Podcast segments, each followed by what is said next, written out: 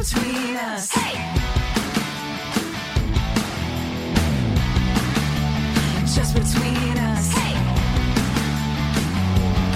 Hello! I'm Allison Raskin. I'm a writer, director, and registered voter. Hi, I'm Gaby Dunn. I'm a writer, bicon, bisexual icon, wink, and also a registered voter. Are you guys a registered voter? Do you live in America? Do you live anywhere? Register to vote. Oh my god.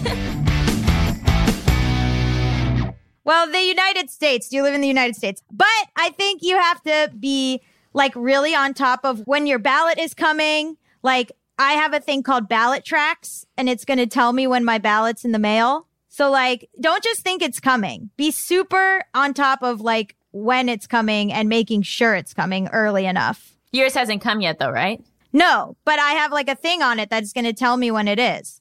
I got a thing I get now. I get a thing from the post office that's like tells me, it's like tells me what's getting delivered that day. That's cool. Yeah, it's been very useful because I've been getting a lot of packages. Well, you don't really need to brag, okay? We know you're a big deal. They're gifts. It's stuff for the house. It's stuff for the new house. this is just between us, a variety show filled with heartfelt advice Ridiculous games. and brutal honesty. So what's uh what's going on with you besides the mail and the post office? um, I've had a foster dog, Sadie, for the last week, which has been which has been fun. But um, after this, actually, I'm going to see if she is about to get adopted, hopefully by a family. what kind of family? Do you get any say? Do you get to go? I don't like them. No, I don't. Um, I mean, Wags and Walks does, and they're pretty on top of it. Yeah, yeah, yeah. How does Sugar feel when you have these foster dogs? She's not happy. She doesn't like it. No, but we're also we feel so bad that she ends up getting like way more spoiled and like gets way more treats and like fun food and all this stuff. So I'm sure she's fine. Where do both dogs sleep? On the bed.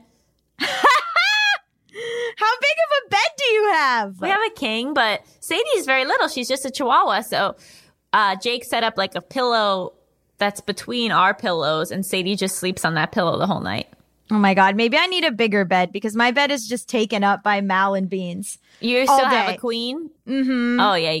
Uh, Getting a king bed changed my life. Yeah, I mean I like it because it's all very snuggled together and it's very sweet, but it is also like this bean snores like a human man right in my ear.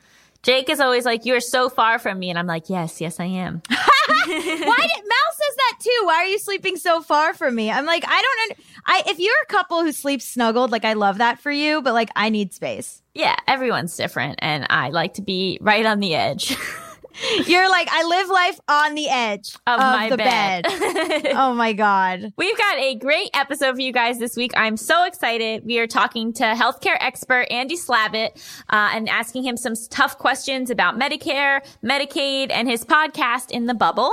And later we're going to discuss birthdays. Do we celebrate them? Why? Is it important to celebrate? Who can say? But first, hit it! International question! International question! International question! Anonymous, Canada. Okay, so Anonymous says, Hey, I've been friends with this girl. I'm also a girl for about seven years now, and I started developing romantic feelings for her a few years ago. I thought it wasn't worth it to risk the friendship, so I pushed the feelings away. But recently, I realized I can't ignore it anymore, and the feelings are getting stronger. She knows I'm bisexual, and she also isn't really sure of her sexuality. I just don't know if it's worth risking a perfectly good friendship just because I have feelings for her, because I'm 99% sure she doesn't feel the same. Also, Oh, both of us have never been in a relationship, so we relate a lot in that sense. I've asked my friends for advice and they think I should tell her, but every time I get a chance to, I freeze up and don't do it.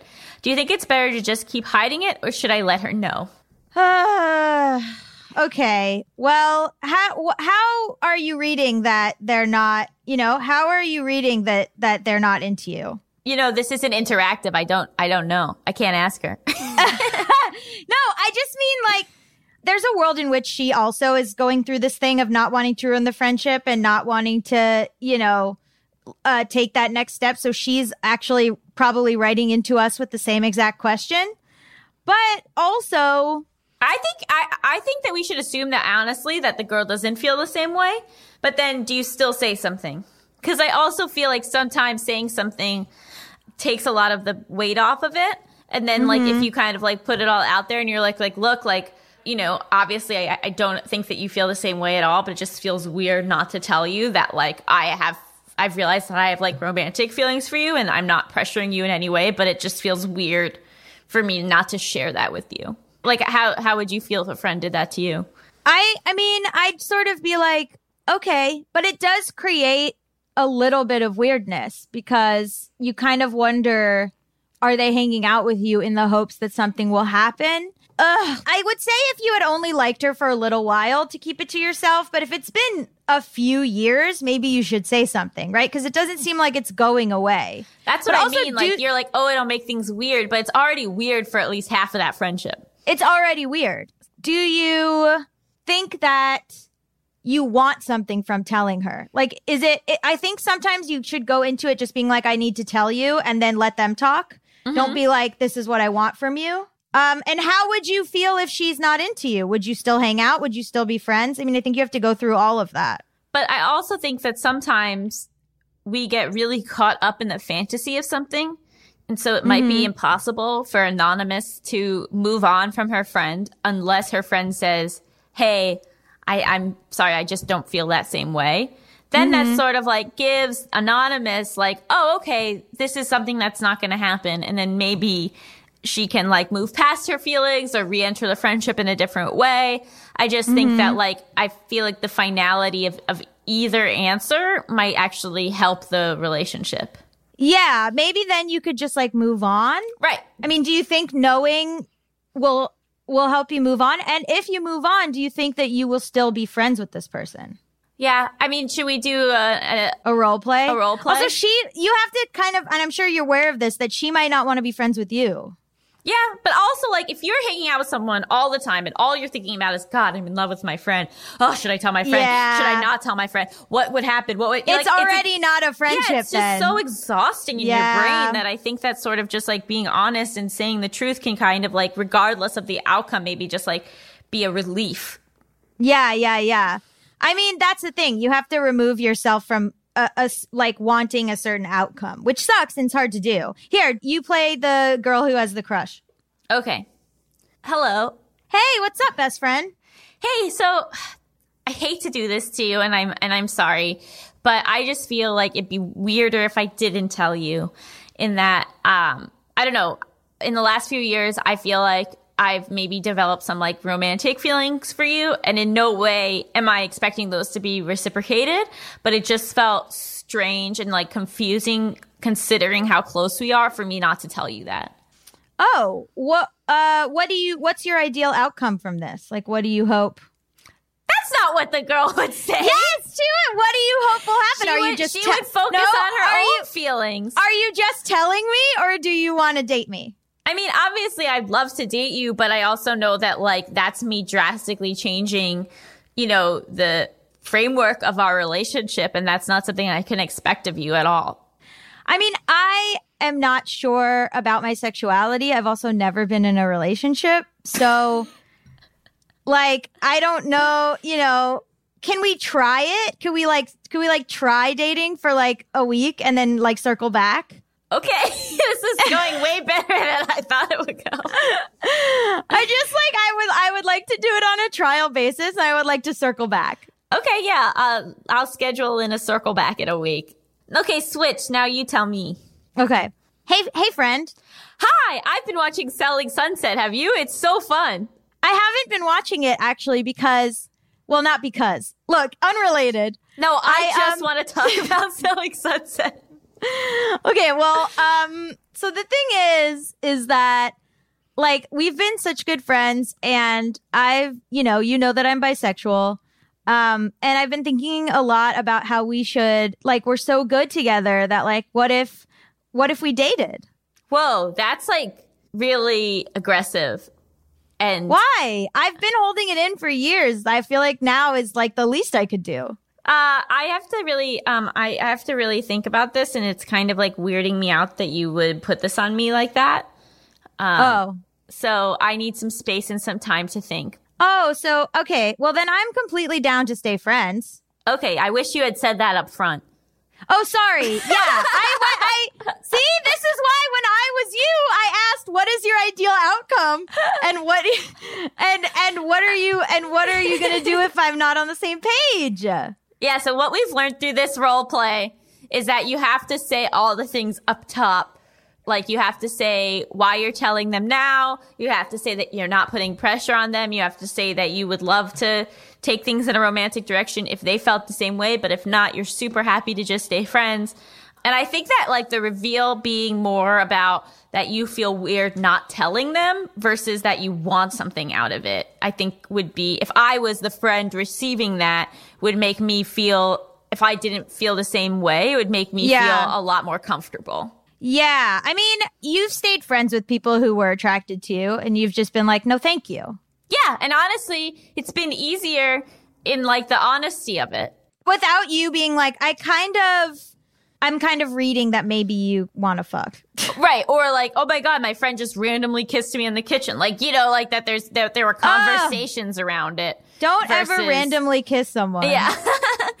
yeah. I mean, I had a, we're not friends anymore, but I had a friend where like we explicitly talked about it. I mean, I guess we're not friends anymore, but I think at the time. Yeah, but that wasn't it was what- unrelated. wasn't- I think yeah. at the time that that helped, you know, just the honesty and the communication there. Mm-hmm. It's it's a big thing to like ask to change a relationship in a dramatic way. Um, so that's why I think it's really important to let the person know it's more just about expressing your feelings than like expecting something of them. It sucks because the outcome might be her being like, I'm uncomfortable and I don't want to be friends anymore.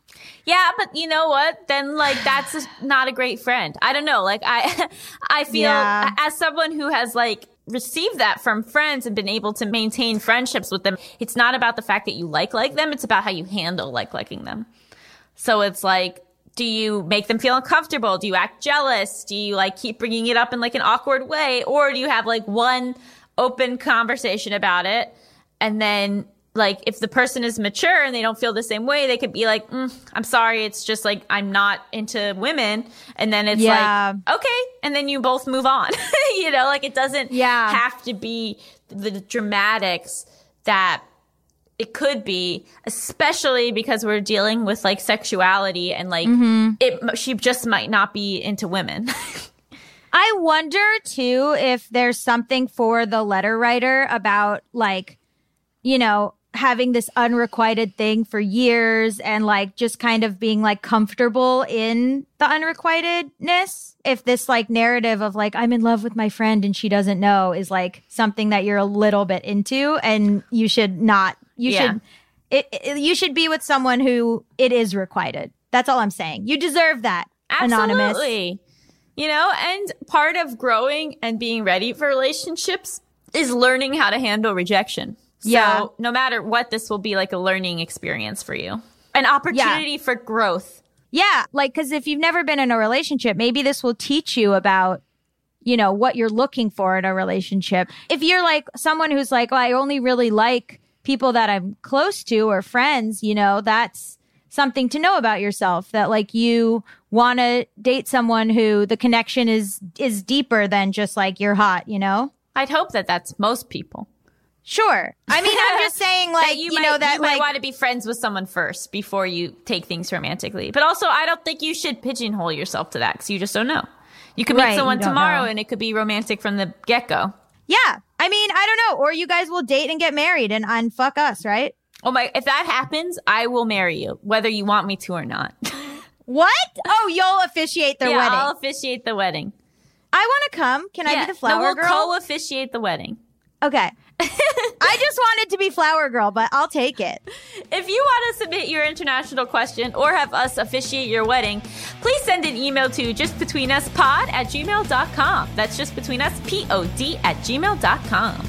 Up next, we have a juicy interview with our highly esteemed guest, Andy Slavitt. Stay tuned. Just between us. Hey. Hi everyone, Allison here. Anyone who knows me well knows that I love to read. I am always looking for new books, and that is why I am so excited that this episode is sponsored by Book of the Month. Book of the Month's mission is to help readers discover new books they love and to promote the work of emerging authors. It was so fun for me to get to pick which book I wanted to read this month and have it shipped right to my door. Book of the Month makes it easy to decide which book to read next. Each month, the editorial team reads through hundreds of new titles. They pick some of the best new books for you to choose from. All the books are good, so you can't go wrong. Every aspect of the Book of the Month experience is designed to be fun and special for readers. They have a highly anticipated release at the beginning of each month. Books are delivered in this really adorable bright blue box, and there's a fun app to help you pick your book and track your reading process.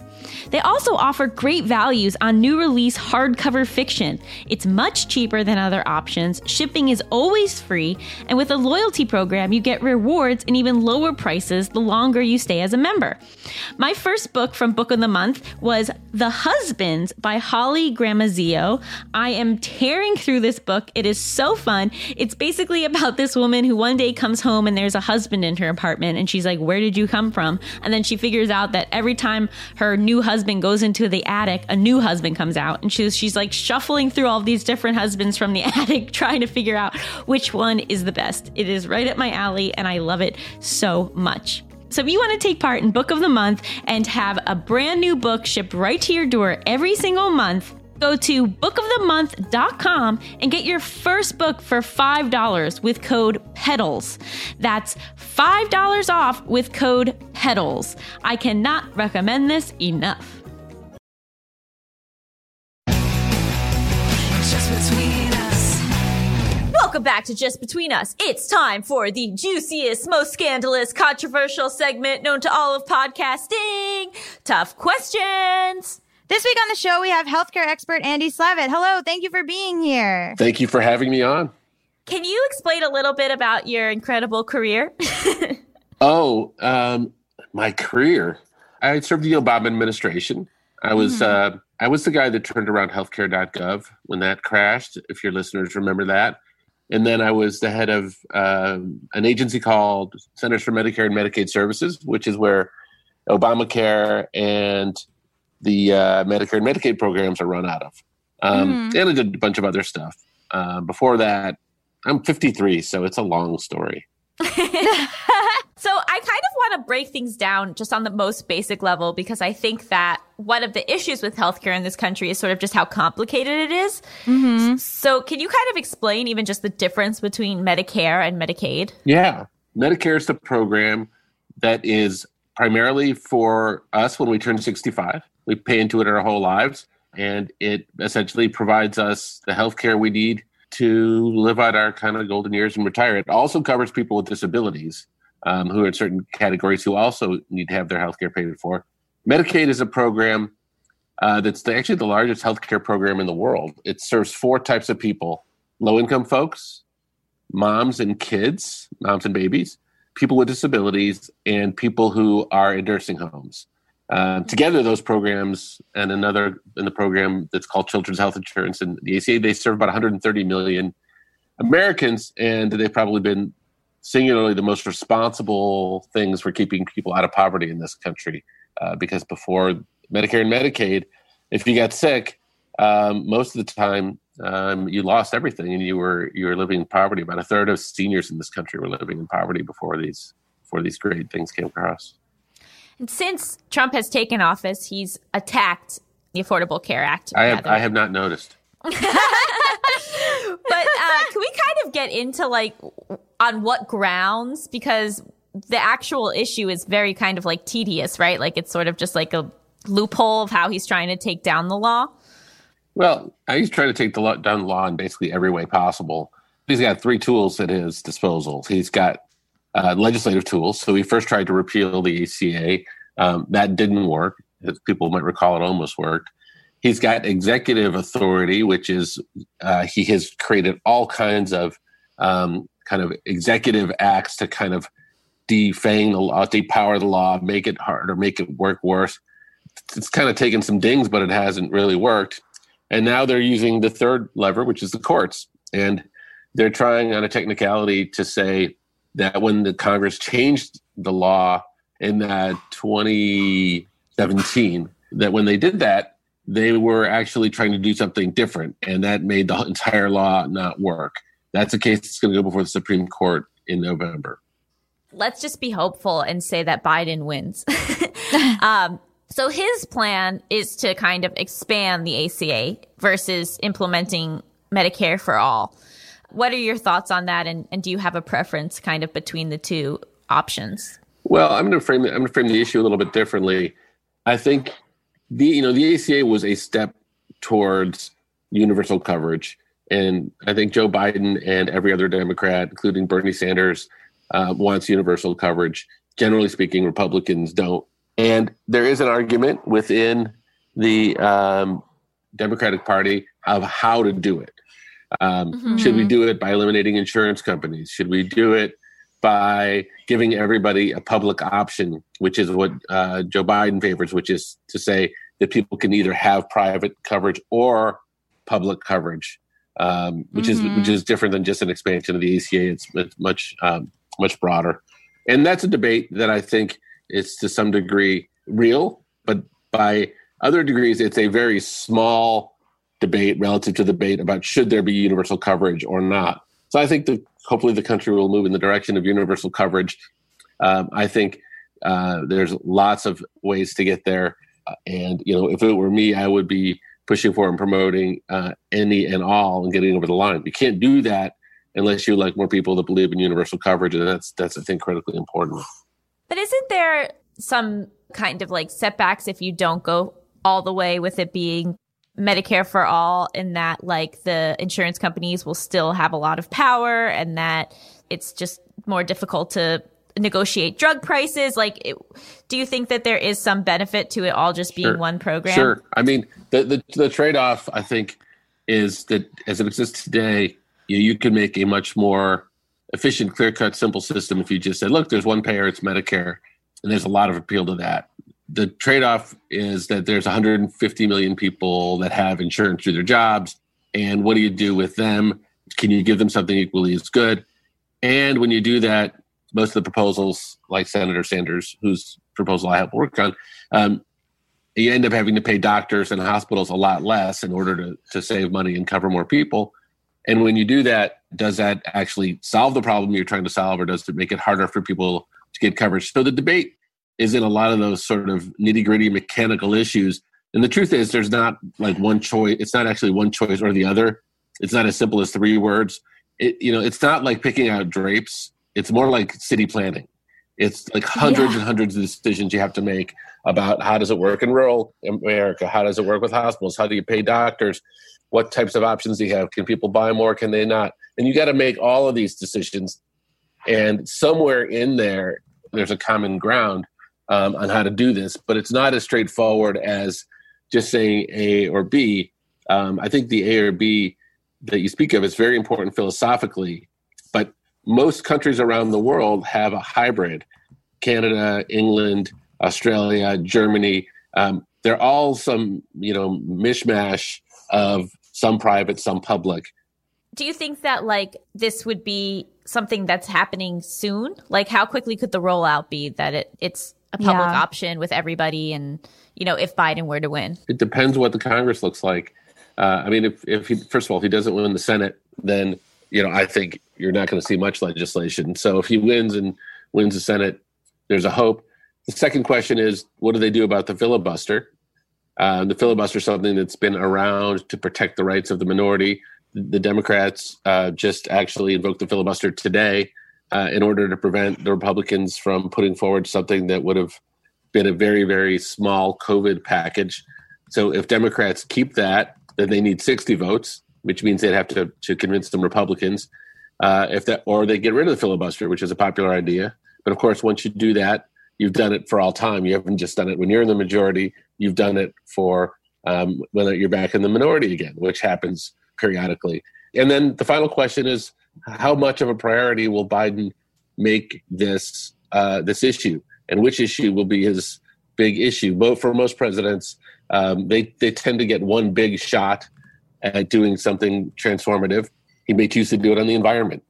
He may choose Yeah. to do it on some other kind of uh, racial justice issue. He may choose to do it on healthcare, and you know that's a decision that you know he would make, uh, and it would be consequential. My guess would be that if you win a sec, you know, if he if he serves two terms, then you end up if he hasn't done it by the first term, it probably becomes the high priority item for the second term or for Harris's first term. One of like the major like kind of buzz terms involved in this whole like healthcare debate is pre-existing conditions. Can you sort of speak to what qualifies as a pre-existing condition and why that's such an issue with getting health insurance? Changes all the time. Well, it used to be that pre-existing condition was whatever an insurance company wanted it to be, whenever it wanted it to be. So, Right. you know, if you were ever sick, if you'd had childhood asthma, um, if you had COVID nineteen, uh, insurance companies were able to either deny you entirely or just exclude that, or charge you a lot more money for that. So, you know, insurance company rules were created by insurance companies.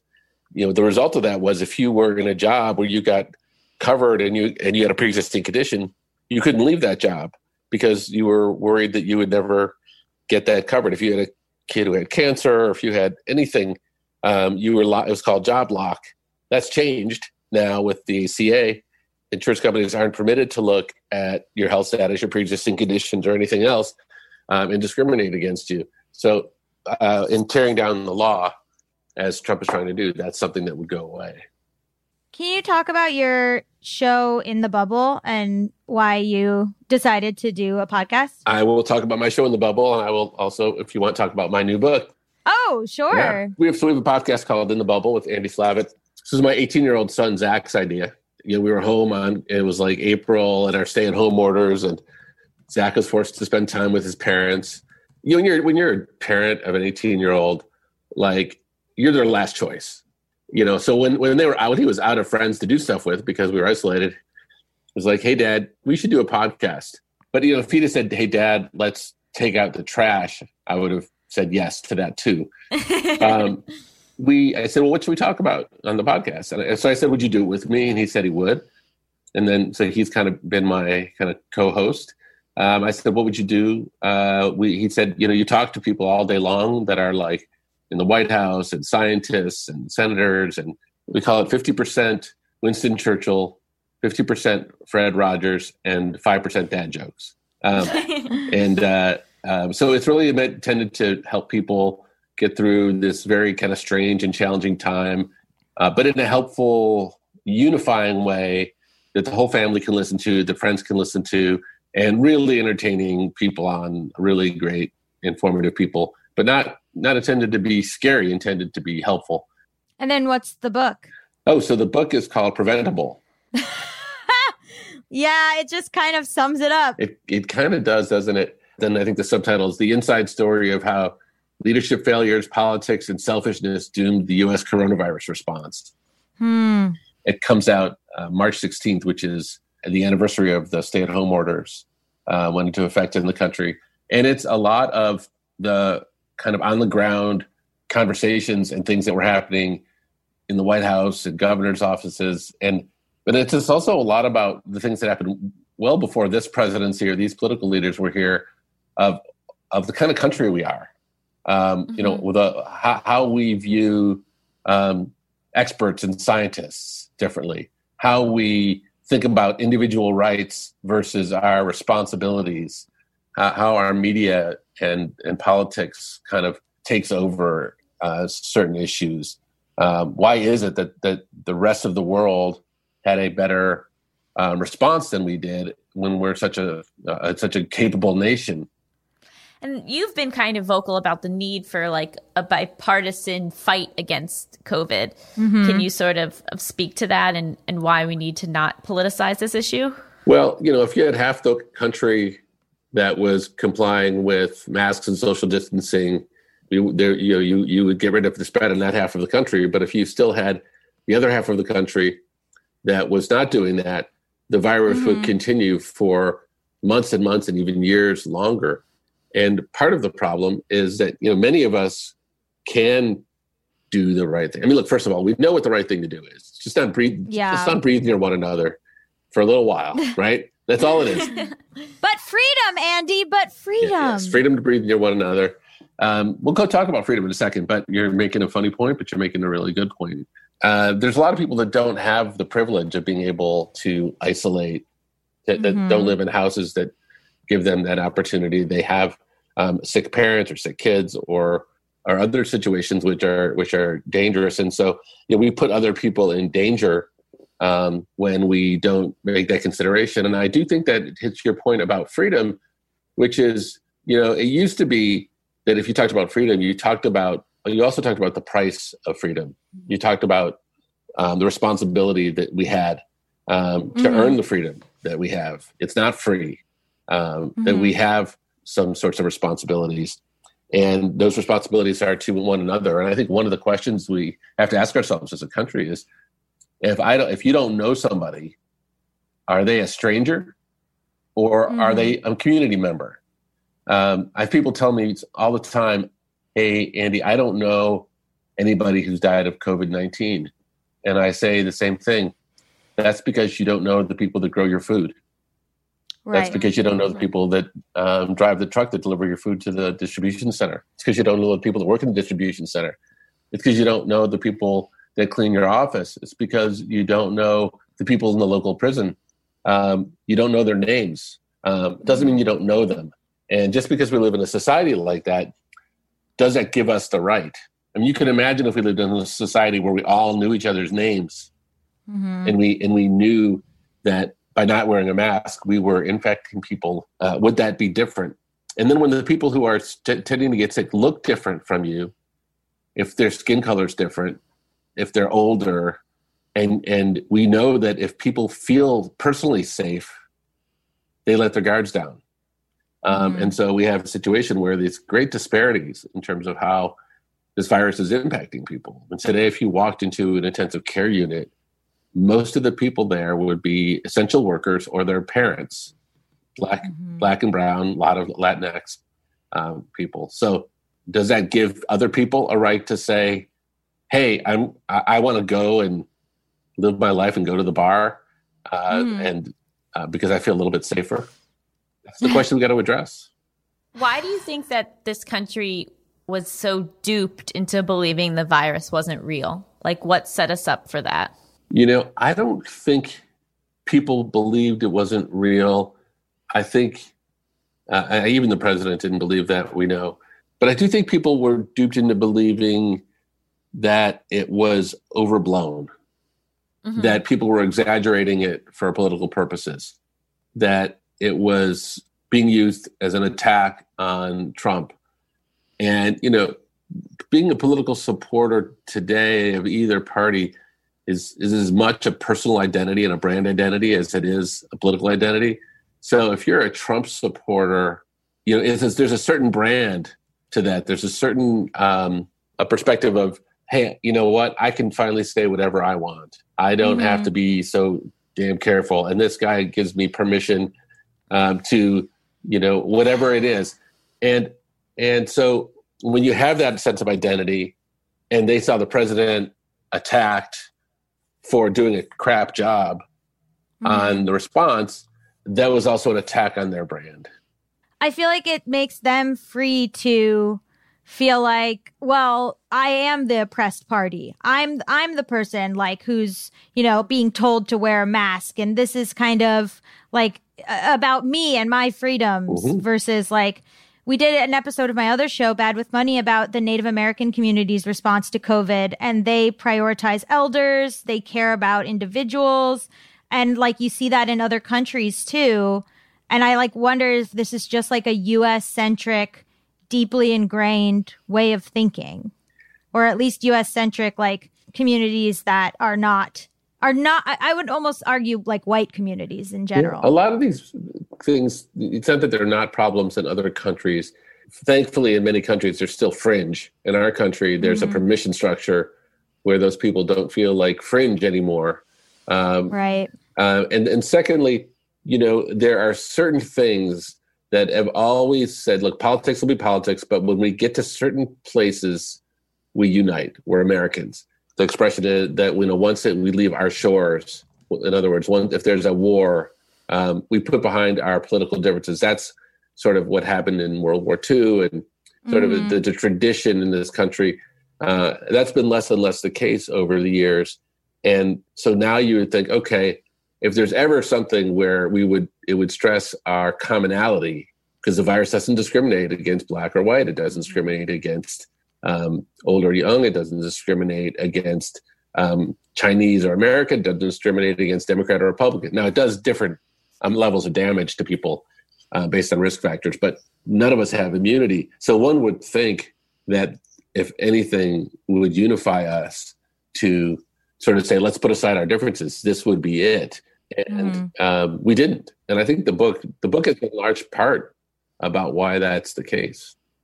You spoke to this a little bit, but like, how do we relate to experts and scientists differently in this country? And how will that impact whether or not people get the vaccine when it is available and if it is available? I think we probably have a higher distrust of science and government uh, in general than uh, than most parts of the world.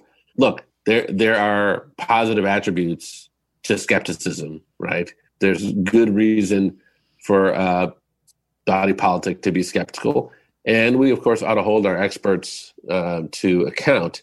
But our, our anti-expert sentiments run a little deeper, and in something like this, where you end up having a kind of learn as you go crisis, where scientists are going to be wrong along the way. If you're an expert and you're wrong, well, that just gave me permission to be just as smart as you, right? So if Anthony Fauci thought Mhm. one thing and then a month later he learned something else, we've given ourselves permission to say, you know, Joe Idiot on Twitter opinions are just as valid, um, Mhm. and that's just not the case. There's the other another element of this is it's not just science and scientists as individuals, but it's our scientific institutions, the WHO, The CDC. the CDC, exactly, the FDA. These are not perfect institutions, but without them, uh, without them, we would be in real trouble. Without the 17,000 scientists, for example, at the FDA, uh, making these decisions on um, analyzing the data on the safety and efficacy of drugs, we would be left to politicians saying, hey, hydroxychloroquine is the best drug, and we would have no way of knowing. And Mhm. so it's really important that we have them. Doesn't mean they're going to be right every time, but it means they're going to keep studying the data and we got to hold them accountable. And if we need to reform them, we should reform them. But to lose confidence in these Mhm. institutions and these professionals would be incredibly costly. And you talk about vaccines. Um, if we had a no reliable authority that we could count on anymore to tell us whether or not the data on a vaccine was safe or not, you could live in a world where a, mo- a modern world without vaccines uh, would be horrifying. And even the anti vax community benefits greatly from the fact that they can not take a vaccine because everybody else does. Mm-hmm. Before we move on to to the game show, you know, I think a, a lot of people are just feeling so much despair. Um, what what would you say to that? You know, how you obviously are continuing to fight the fight. You know, how should we look at all of this? Yeah. So, first of all, if you feel that it's real, don't deny it, don't run away from it. And you're not the only one feeling it. Lots of people are feeling it, and it's a temporary feeling. But get help, whether that's talking to friends, whether mm-hmm. that's talking to family members, whether that's someone professionally. Absolutely, it's just like any other thing where you're not feeling well, you just that's how you deal with it. And we should not have any stigma about that. And by the way, if you're having a good day and you're feeling pretty good, why don't you call up a friend or someone who's not doing so great, or you're you're a little worried about it, and just tell them you care about them, listen to them, Mm-hmm. um, help each other through this. This is a tough time, but we're going to get through this. You know, we're going to get through this at a higher cost than we should have, but hopefully we'll learn some lessons. We coexist with viruses. We always have. We always will. These bugs will be here. They're not smarter than us. They're not going to beat us. Um, right now, we're beating ourselves a little Mhm. bit, um, to be honest. And, you know, that doesn't feel good. Um, but it also should give us enough hope to know that we get our head together, we start dealing with this, both science and our human behavior and our political leadership get a little bit better. This is not beyond our power to deal with. Uh, but so I want people to see that there will be a light at the end of the tunnel, but also it's okay to feel shitty. That feeling is not good. It's it's not fun, but it will pass and help each other through it. Mm-hmm. That was wonderful. Would Yeah, you like to thank play a stupid game show? I was hoping. Um, so this game show is called Hypotheticals. You and Gaby are actually my contestants. I'm going to ask you a series of hypothetical situations and you decide what you would do in those situations. You can ask any clarifying questions you want. Um, and I arbitrarily decide who the winner I have is. to compete against Gaby. yes. Yes, That you doesn't do. seem fair. I, She I- almost never I almost never win. Uh, Okay. so our first game is called Are You a Terrible Parent? You find out that your child decided not to sign up for the Affordable Care Act and instead took the risk of not having insurance. They then break their leg and rack up thousands of dollars in medical bills. oh God. when they ask you to pay for their bills, you are wealthy. You refuse because they should have paid for insurance. Are you a terrible parent? They're over 18. Yeah. Andy. Yeah, I think they're a terrible parent. you would just pay the money? Yeah, people make mistakes, and th- that's a teachable moment. But having kids suffer, like what what is it that you're? caring- I think that's insane. I think it's a terrible parent. But what if you say, get a job and pay it back yourself? What if you pay it and then you tell them that they owe you money? You know, you could you could do that. I mean, that's that's reasonable. A lot of parents would probably say, you know, pay me back. I, I think I wouldn't if I did it. It wouldn't be because I was trying to teach them a lesson, um, and Mhm. it would be more because they were an adult and they could afford it, and you know they had a job, and you know hopefully if I've done something right, they would ask me if they could pay me back. That's Well, nice. we had a very reasonable answer, which is unlikely for this game. So that was a very kind and reason. I like that Yeah. you added, Allison, that you are wealthy. So Yeah. that you're just by principle it would just choosing not to do spite. it. Yeah, this was yeah, yeah. Kind of easy. It's obvious you'd be a terrible parent, but I also feel like for you it would be a personal vendetta in the fact that you helped shape the ACA, and they still didn't get it. You know, I would think I would I would assume they were being lazy. Really? Not that they're rebelling against you specifically? you know, God, if I felt that way and I, then I get my own emotions involved, as a parent, you really, really shouldn't do that. Like, it's so Mm. To take things personally, but that's forgetting what it's like to be 22, 23, 24, um, where, you know, you're not supposed to be thinking about your parents. Um, you know, you're supposed to be figuring it out and learning how to be an adult and all of that stuff. And you kind of your job is to be there for your kid when they need you. Um, their job isn't to need you. Um, Mhm. They occasionally will, and when they do, you know, you're there, and and you they will do it then for their kids if they're in that situation later, and that's that's how it's supposed to work. Well, you obviously have reasonable opinions across the board, which is Bad wonderful. for this. Good for winning this game. Yeah. Bad for like the comedy of this game. Yeah, yeah, yeah. I'll, I'll, I'll go for the comedy value, but you got to give me one that's a little bit more. no, that one was pretty obvious. it Um, was obvious. Okay, here's our next one. This one is less based in reality. Is this person an alien from outer space or just rude? You are 35 years old in this hypothetical situation. Okay. While walking in your town, someone comes up to you and offers to help sign you up for Medicare if you aren't already, since it's a difficult process and they are a volunteer. Okay. You say, I am only 35. They reply, No need to lie to me about your age. Let me help you sign up. Oh my Is God. this person an alien or just rude? For those who don't know, you have to be 65 to get Medicare currently. Um. Well, why? Why do they think I'm old? Just the looks of you. My looks, Yeah, that they don't know you. They just saw you in town. and they think I'm also too old to like know what to what They to think you do really for need myself. their help. Wow.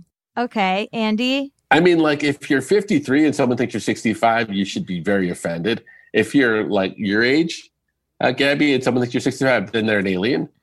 Yeah, I mean, we do live in LA, so it is possible that I've had enough work done where I am 65 Yeah. and look my own age, which I, I don't even look my own age. I probably look like 16, How old but are you? 32. No. Are you really? Yeah, dude. Well, she's Um, dressed. She's dressed like a little kid right now. I thought you were in your childhood bedroom with the posters behind you. It, like I'm like, This is my office. This no, is look, my look that way. It's like you got some like hunk model picture. That's Patrick Swayze. Right, right, right. See, Um, You're doing a good imitation of a 15 year old. Thank you so much. That's all I want to hear. But okay, so I think they're an alien. Yeah. The correct answer is they are an alien. And for them, on their planet, anybody who looks over the age of 30 is actually pushing 100. That's crazy. That's how their planet works. On their planet, it's Medicare for all. yeah, exactly. Well, that's true. so people live a long time because they're getting good benefits. That's true. Okay, our final game is America's favorite game show. Would you stay with this cheater? When you propose to your partner of two years, you find out they are already married to their ex in order to get health insurance. Oh my when you ask why they never told you, they say, It's just marriage. I don't love them. Would you stay with this cheater? They are not willing to get divorced. It's great coverage. Oh, it's good coverage. Yeah.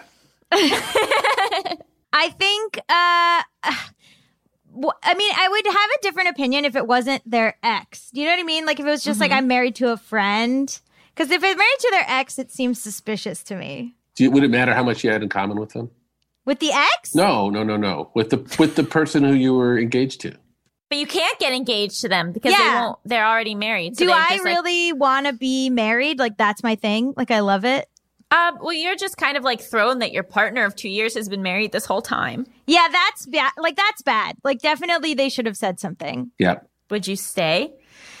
well, I don't know because then that that stranger to me has rights to my partner that do you know what I mean? Like then then like they're called if there's an emergency and not me. Like it feels dangerous in some ways.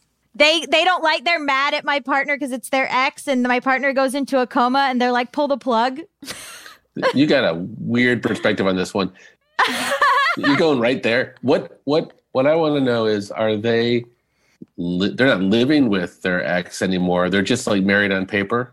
Yes. Married on paper. Like I think in Europe this would be like why are you even asking? Of course we Yeah. like this is this why is this a thing? Oh my god. That they're just like, no, absolutely. Like I would absolutely stay. And maybe Could I get a new policy Yeah. too? Yeah. How hot is the ex partner? The hottest person you've ever seen. Can I be a throuple with them? No, they're monogamous. That doesn't make any sense. No, the ex is monogamous. Okay. Uh, I guess I, I guess I would leave. Would that matter? Gaby's because- polyamorous. Yeah, like what if I could just like quick hop into a throuple? But then I don't get the health insurance. Ugh. Right. I think what we really learned here is the government should allow more than one person to be married at a time, and I stand by it. Andy, what are your thoughts on this? Uh, so I'm trying to approach this from two angles. If like if this happened to Gaby and Gaby were my friend or my daughter or something, I would Mhm. talk her out of it. I would say, Mhm. Um, you deserve more than that, Mhm. and you deserve someone who's totally focused on you. And if she said to me, you know what, this individual is totally there for me, and that other person is like a paper thing only, and I'm Mhm. happy, I'd say, be happy. Cool. Hard to find happiness. Go for it. Ugh, so reasonable. Just such I know, reasonable that's not good. answers. Reasonable doesn't seem good on this show, though. It's very good for the interview, not good for hypotheticals. Oh man, Yeah, but honestly, like we need two sides to hypotheticals. You know, We do. Need, yeah, so I appreciate it. Well, unfortunately, you stay with your partner, and then two years from now, they leave you for their ex because, of course, they always love their ex. That's why they stayed married. This is like a terrible movie. Sorry, Wow. guys. uh, heartbreaking. So much for joining us. This was uh, amazing. Where can people find out more about you, your podcast, your upcoming book? So at ASlavitt on Twitter. Um, you can find my podcast anywhere you find podcasts, uh, and um the book is called Preventable. You can pre-order it, and uh, this was fun to do. This was nice to do. Thank you for inviting me. Thank you so much. Stick around after the break. We'll be talking all about birthdays. Happy birthday to you.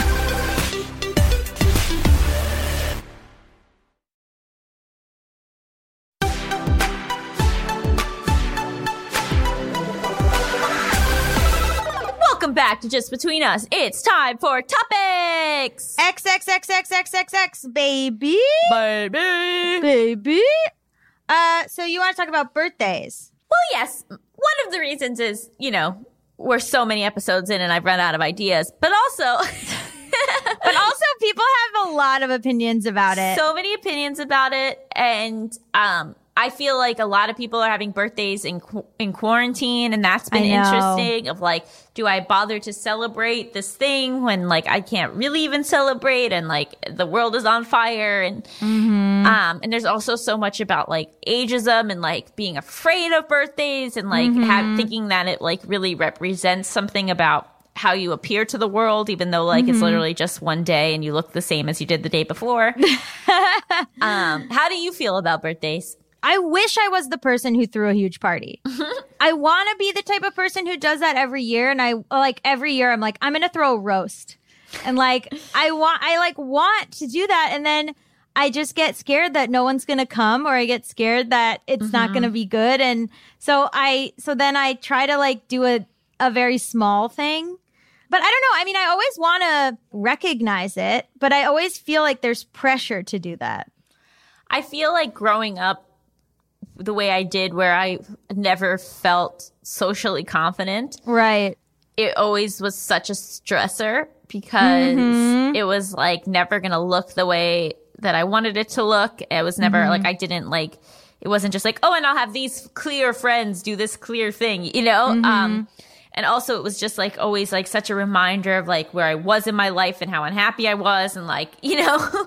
Yeah. Um, whereas now as I've gotten older, uh I I really do think it's kind of important to celebrate and that doesn't necessarily mean that like you have to have like a huge party every year, but just Mm-hmm. like planning a special breakfast, making sure you eat all of your favorite foods that day and like that you get to hear from everybody who cares about you and like Right. you know, just like I think it's so important, as I've said a billion times, to like find joy where you can. And birthdays are like, I think really special both when it's your birthday, but also when it's the birthday of somebody close to you. Yeah, that is nice to make a big deal about it for somebody because I think like a lot of people want the day to be special. Some people really don't though. If your friend is like, I don't want it, like, I don't want a surprise party ever. I Right. don't want that. Like if somebody, um, was real, is really like, I don't like my birthday, it's not your job to be like, well, let's do a big thing, you know, like leave them alone. I don't know. But I also think such- that you can like text them more than you maybe would, or like get Yeah. them some, get them a cookie. You know, like it can be. Yeah, it yeah, yeah. be like huge, but like on birthdays in my family, like we call each other all day, so it's not Yeah. like we just have like one check-in birthday call. It's like all day long, like. We're, we're calling each other and sending texts and like you know um Yeah. and even like my sister like who is it's harder to kind of get a hold of she like in- does that for birthdays and like Right, right, you know, right. so it's not like huge gestures, but just like thinking of you. This is your special day. I'm like gonna like blow you up. Like it's it's Mm-hmm. fun. It's um, and I think especially during like quarantine and COVID and all that stuff, like. If, if you live with the person whose birthday it is, just like putting in that little extra special effort to be like, what do you want for your birthday breakfast? Like, let me Mm-hmm. go, like, let me go get you that blueberry muffin you haven't had in four months. Mm-hmm. It, it doesn't have to be like so big, but just like spending a day of like you know potentially celebrating yourself and then i also think that like the lead up to in the same way some people might treat new year's it's like kind of a good time to like look back on what the past year was and like maybe what you want for the next year um kind of just like some uh, not necessarily mindfulness but just some sort of like like inventory you know yeah, I guess of like, what do I want to do differently? yeah Yeah. But if you put too much pressure on New Year's too, it's oh, also oh bad. hate, I hate new year's like putting any sort of pressure on any day. Like, what if, okay, my birthday's June 1st. What if I have a bad day June 1st, but then I have a really good day June 2nd? no that's great Does it matter? Does it matter? No, but I but that's why also like it's so individual and what how you want to spend that day, right? So mm-hmm. like you might just want to like go to lunch with one friend, and that's great mm-hmm. because that's how you want to celebrate it. But I think that you should figure out what celebration works for you instead of mm-hmm. thinking, well, if I'm not having a big party, then I'm not celebrating, therefore I shall do nothing. And what about in quarantine? It's been shitty for people who are quarantined by themselves. Yeah. But to- that's why it's like, you know, Yeah. don't just call your friend once, maybe call them five times. And they'll, by the fifth time, be like, stop calling me. But they know that, Yeah. like, you're thinking of them and it's their day. Zoom birthday party. Yeah. something, you know? I mean, yeah, it sucks. I mean, or people that had things planned that had to cancel. I mean, I'm talking mm-hmm. about like birthdays, weddings, like all this kind of stuff. And also, like, I- want to say that I think it is important to celebrate things even in bad times. Mm-hmm. Cause I don't think it serves anyone to be like moping about about like an anniversary or a birthday or something that you're not getting to celebrate exactly the way you want because we don't have control over the world. And i think clearly we don't have control over the world in terms of like global pandemic. But then also i think people sometimes feel guilty for celebrating a birthday you know or guilty for celebrating an anniversary or something when the world is on fire. But I also think you are allowed to take joy in like little things that maybe aren't happening the way you want them to, but like they're still happening and like you're allowed like small pleasures, you know, and you're allowed to celebrate another year of of being on this planet if you want. and like make it so it's not just that you celebrate your birthday, but like we've been saying, like you're celebrating the birthdays of everyone you love, you know? So mm-hmm. it's like, yeah, like, okay, so you want to do a thing, but you're also going to like do something for your mom or your best friend or, you know, like it's a time where you can like really show your gratitude and appreciation for the people in your life and like take advantage of that. Mm-hmm. Yeah, oh for parents especially. Go overboard it. for Go Yeah, they love it. Go overboard. If your parents love birthdays, Fucking go do it. wild. make them feel cared about. It's such a it's such a clear opportunity to make it clear how much you care for someone without anyone being like, "Why are you doing this?" You know, like it's like Yeah. carte blanche to just like be so jazzed that this person is alive. Yeah. But also, you know, you wanted to talk about ageism. Like I I have a little bit of that sometimes. Like Mm-hmm. when when I turned 32, I was like, what am I going to say? I'm 32. Ugh, you Yeah. know? I definitely every time I remember I'm 31 and I'm not 30, I'm like, ugh. yeah. But then I'm like, well, it's just going to keep happening, you know? I Like- think we gotta take the the number away from birthdays and Yeah. instead just make it be like it's your day. Yeah. It's just like a celebration of you, and like the the Mm-hmm. age doesn't matter. the years start coming and they don't stop coming. Back to the group and I hit the ground running. Doesn't make Like, I sense not to live for fun. Your brain gets tired, smart, but your head it gets dumb. So much to do, so much to see. So what's wrong with taking the back streets? You better know if you don't show. You better shine if you don't something. Hey now. You know? Oh my God, I'm crying. Speaking of, I make everybody listen to me sing them happy birthday. You gotta. Like I, I go through the whole thing, yeah. whether leave it on their want me to voicemail. or not. Yeah. hmm Uh, Uh, I just think like it, get away from the number and like mm-hmm. I don't know. Andy just said I look like twelve. Like who even knows? You know what I mean? I think even- that a lot of times birthdays can bring up a lot of bad feelings because it's like at this age I thought I would blank, Uh huh. Or at this age, or like have I wasted my life? Mm-hmm. But we have to. That's all just like that internal work you have to do with getting rid of shoulds and expectations and everything. Yeah, Um, yeah, yeah, yeah. But it kind of can flare up around your birthday. But I Mm-hmm. definitely used to like get so depressed around my birthday, and now I'm just so excited for my birthday. But then my Really? birthday, my birthday this year was kind of like underwhelming, and like it wasn't. It wasn't Yeah. like my best birthday, but my Yeah. birthday when I turned 30 was like amazing, you know? And so I think Yeah. that it's just sort of like, um, not putting too much pressure on it and also knowing that like you get one every year. So if like one birthday isn't the best, then you get one next year. Yeah. it's exciting. Or do something for yourself if mm-hmm. you're by yourself. Take a bath. Just like treat yourself like a fucking princess the whole day. Yeah, whatever. Whatever you can do. Or, you know, it doesn't have to be that exact day. If you're working that day, Right. if such and such, whatever. Like for me, like it, it kind of turns into not a birthday month because I'm not that girl, but it's like, you know, it's like, um, oh, well, if we can't celebrate on the first, we can celebrate on the fourth. Right. Still taking that special time to like Yeah. celebrate yourself and and just like indulge yourself. Yeah. I'm always like, you can watch whatever you want. No one else gets to decide what you watch. Yeah. Yeah. Yeah. So I think that's kind of fun and freeing. Yeah. Just gets it's just nice to have things to look forward to, and birthdays are sort of that. Oh my god, yeah, but please don't please don't like use fire in any way. No, no. In California to celebrate anything because we're on fire right now because people were celebrating using fire. So I would recommend no fires. Whatever you do for your birthday, please no fires. The one thing that's really going to change is people won't blow out candles anymore the way they used to with COVID. Yes, and everyone made fun. I mean, first of all, it's Mitt Romney, so I get it. But everybody made fun of Mitt Romney for taking candles out of the cake and blowing them out in- individually. Everyone thought he was an alien. and turns out he was ahead of the curve. Who knew? Uh, Tamika, want to come in and, and share your thoughts on, on birthdays and also sing the happy birthday song if you feel inclined. Nothing would shock me more than if Tamika came on and sang the happy birthday song. I was wondering as you were singing that, uh, was it Smash Mouth? yeah. I was like, do we need to like cut that for copyright? Like, I don't know if we can. Oh, I that. don't know. Well, I- she didn't know all the the words. words so, wrong, yeah, so- she didn't know. Um, yeah, I, I like this conversation about birthdays just because I think everybody has a different association with it just based on how they were raised. Like I was Mhm. raised, people celebrated you. So you didn't really think about what you wanted for your birthday. Like people would just like throw you some small get together, what have you. So as an adult, like I just didn't know what to do anymore. Like I didn't know how to celebrate myself. Right. That makes Yeah. sense. Have you have you learned how to?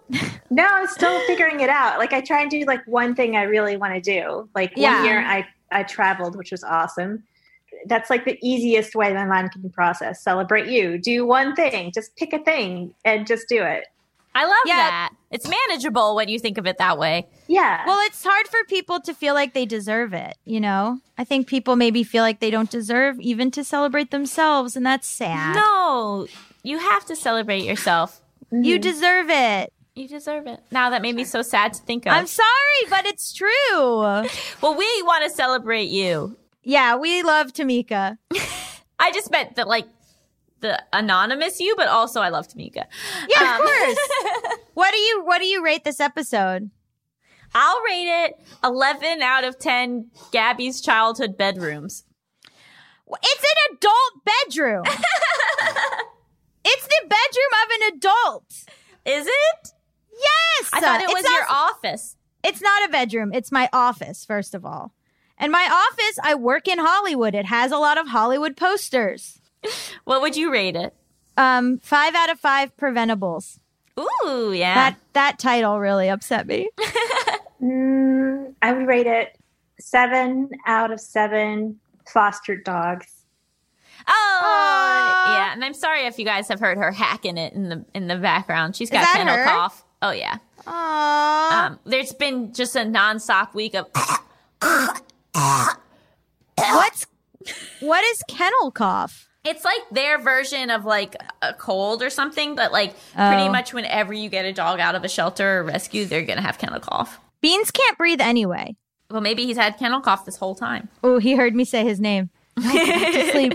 I'm not here. Okay. Before we uh, wrap up, we just want to say um, thank you for everyone who's been leaving reviews on the show. That's been amazing. Um, please recommend the show to people that you know so that we can keep it going. Um, leave a review, rate it five stars. Uh, let me read some fun reviews. Thank you, Colin Haskins, uh, for leaving the review. Wow, five stars. I live for JBU. If it weren't for these hilarious women, I would be a far worse of a human being. Amazing podcast. Thank you, Colin. You're a great human being just for going out of your way to leave that review. I like uh Catherine Nine. This show helped my friend get divorced.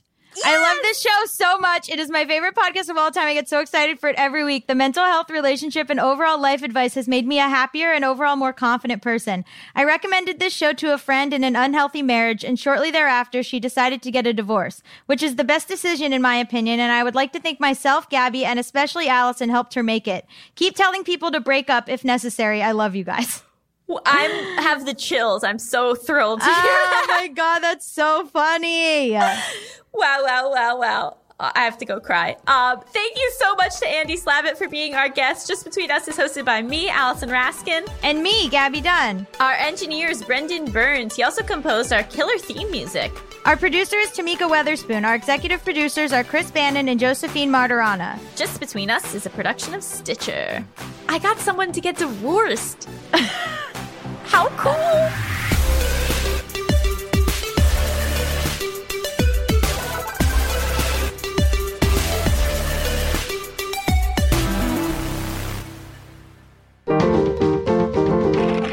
Stitcher.